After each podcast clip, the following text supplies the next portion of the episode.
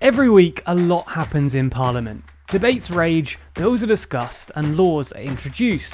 So it's easy to feel like you don't quite know what's going on in the chamber. So we're lifting the lid and telling you exactly what happened this week in Parliament. This week, we saw a debate on aid being sent to Yemen and arms being sold to Saudi Arabia. A general debate on the impact of coronavirus on the entertainment and culture sector, and the opening of a new parliamentary broadcast unit. Tuesday saw an urgent question posed by former Secretary of State for International Development Andrew Mitchell, asking the Foreign Secretary if he'll make a statement on the level of aid funding being sent to Yemen. This led to a discussion over the UK's aid, as well as Britain's involvement in arms sales to Saudi Arabia. For anyone who doesn't know, here's a really quick overview of the conflict in Yemen, where the country has basically found itself in the middle of a proxy war between Saudi Arabia and Iran. Following political instability in the country, Houthi rebels, who are mainly Zaydi Shia Muslims, were seeking to oust Yemen's president. Saudi Arabia, a Sunni led country, came to President Hadi's aid and began to attack the Houthis, who are thought to be assisted by Iran. All of this war has led to what's being called the world's worst humanitarian crisis, due in part to the terrible situation of severe food insecurity. The Saudi coalition's airstrikes are thought to be responsible for many deaths in the region, though, and this coalition is supported by the UK, amongst others. Naturally, when the UK announced a cut in aid, people were concerned and Shadow International Development Secretary Preet Kaur and SNP spokesman Chris Law expressed their outrage at the government's arms sales to Saudi Arabia, as well as the aid situation. The government's announcement yesterday at the High Pledging Conference discarded the British people's proud history of stepping up and supporting those in need. In the middle of a pandemic, when millions stand on the brink of famine, the government slashed life saving support to the largest humanitarian crisis in the world halving direct aid to Yemen weeks after it announced 1.36 billion in new arms licenses to Saudi Arabia. This is a devastating reminder of the real world impact the government's choices to abandon its manifesto commitment on aid will have on the most vulnerable people and shows that this government just cannot be trusted to keep its word. After six years of brutal conflict, two thirds of the Yemeni population are reliant on food aid to survive, and thousands of people in the country are at risk of famine. Cutting aid is a death sentence that this government have chosen to make. So, will the minister take this opportunity to apologise? Alongside this cut in humanitarian support, the UK continues to sustain the war in Yemen. Will the minister follow the lead set by President Biden by stopping all UK arms sales to the Saudi led coalition so we can use our role as the penholder on Yemen to help bring this brutal conflict to an end? I call SNP spokesperson Chris Law, who's participating virtually, who's got one minute. Chris Law. Gosh, Mr. Speaker, this government should hang its head in shame. UK cutting humanitarian aid to Yemen by 50% is confirmation that the UK government is playing a pivotal role in the worst humanitarian disaster in the world. The UK shamefully confirmed it will continue to sell arms to Saudi Arabia, laying bare the reality of this government's vision for global Britain. Profiteering from weapons without concern for the devastation they cause, and relinquishing its responsibility to, to those who are starving and to save lives. Mr. Speaker, let's be in no doubt, this isn't global Britain, this is more like little Britain. Cleverly responded, claiming that the government was still providing a great deal of aid, despite changing the international aid commitment from 0.7% of GNI to 0.5. Mr. Speaker, our aid budget is incredibly important.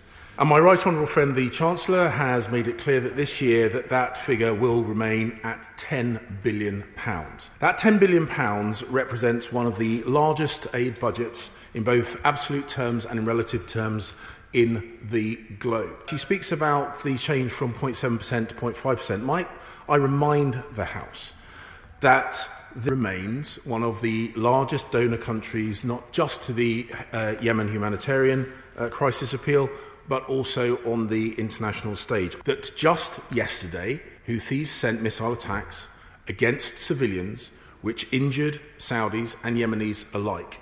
The best thing that can happen to secure an improvement in the humanitarian situation, a sustainable humanitarian improvement, is the end of the conflict. And the UK is working hard to do that. However, countries have the right to defend themselves, and the consistent attacks, both within Yemen and into Saudi, must stop. A debate on the same question took place in the Lords on Wednesday, with the Lord Bishop of Leeds nicely summing up the argument of some.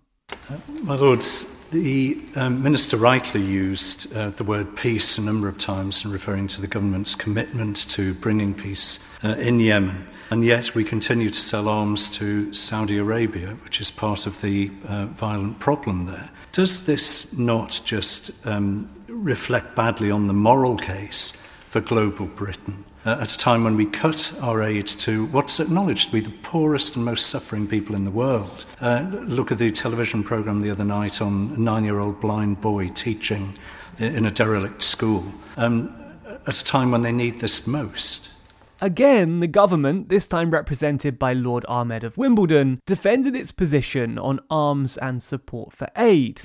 My lords, I, I align myself to the uh, particular news story that the Right Reverend Prelate relates, and indeed we've all been, as I have myself as a parent, I, I totally understand the issue of children in particular who are suffering in Yemen and indeed elsewhere in the world, and that's why we remain very much committed to our programs uh, on vaccination, but also importantly, as Noble Lord have brought to our attention again today on humanitarian aid, on the issue of Saudi support in terms of our support to South, uh, the Kingdom of Saudi Arabia. Of course, that is subject to a very rigorous arms control regime, and that is applied quite specifically. Of course, it was also revisited after the court case from a couple of years ago to ensure the application of that regime could be more specific.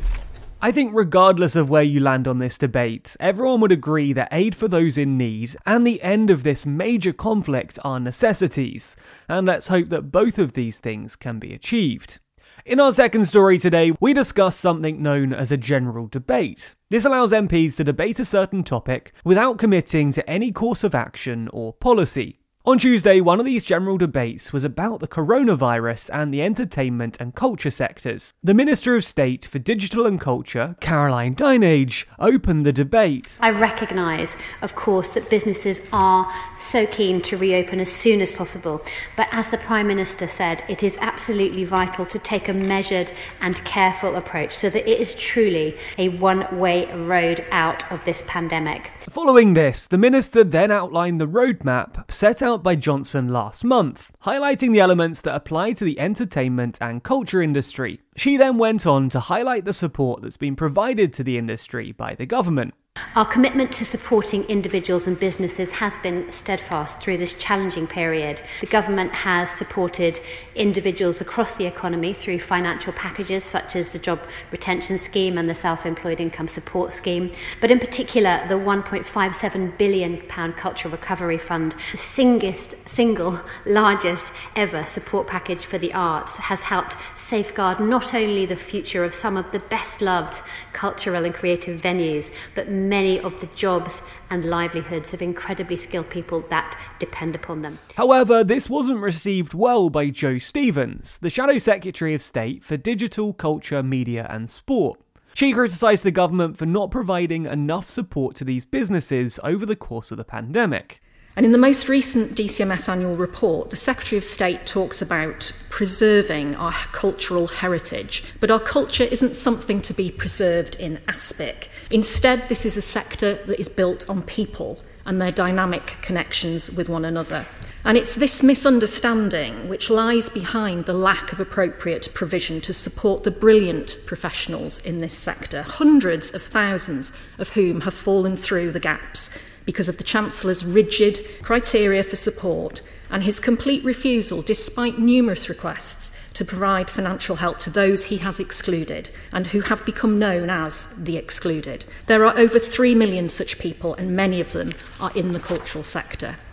As ever, we'll leave it up to you to decide whether the government has done enough to support the entertainment and culture industry. But as an important sector to the UK economy, I think we can all hope that it rebounds and returns to its former glory as soon as possible.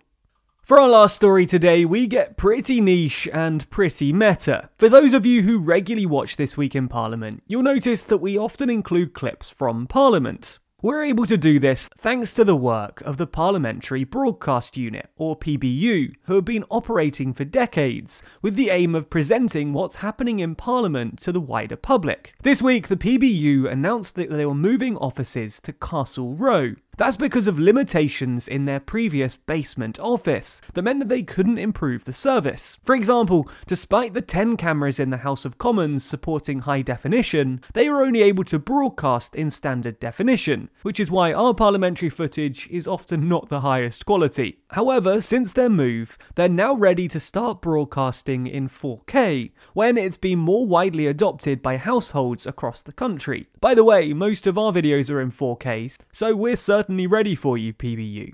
Anyway, in addition to this technical improvement, they're now also working to make sure the service is more accessible. By summer of this year, they're hoping to implement an API that allows broadcasters to integrate subtitles and British Sign Language provided by the PBU into their parliamentary footage. They also hope that the subtitling feature will be useful for journalists trying to find certain clips, as it will effectively allow them to control F the footage instead of having to wade through it, like we have to do when making this series. They hope that it will also allow developers to create programs that will alert people when certain topics are mentioned in the chamber. They've also stated that they're hoping to introduce a system whereby members of parliament are named audibly before rising to speak. It certainly seems that access to parliamentary footage is set to be improved hugely in the near future, which is good for democracy and also for the quality of this series. Anyway, if you want to be updated with what happens in Parliament next week, maybe in higher resolution,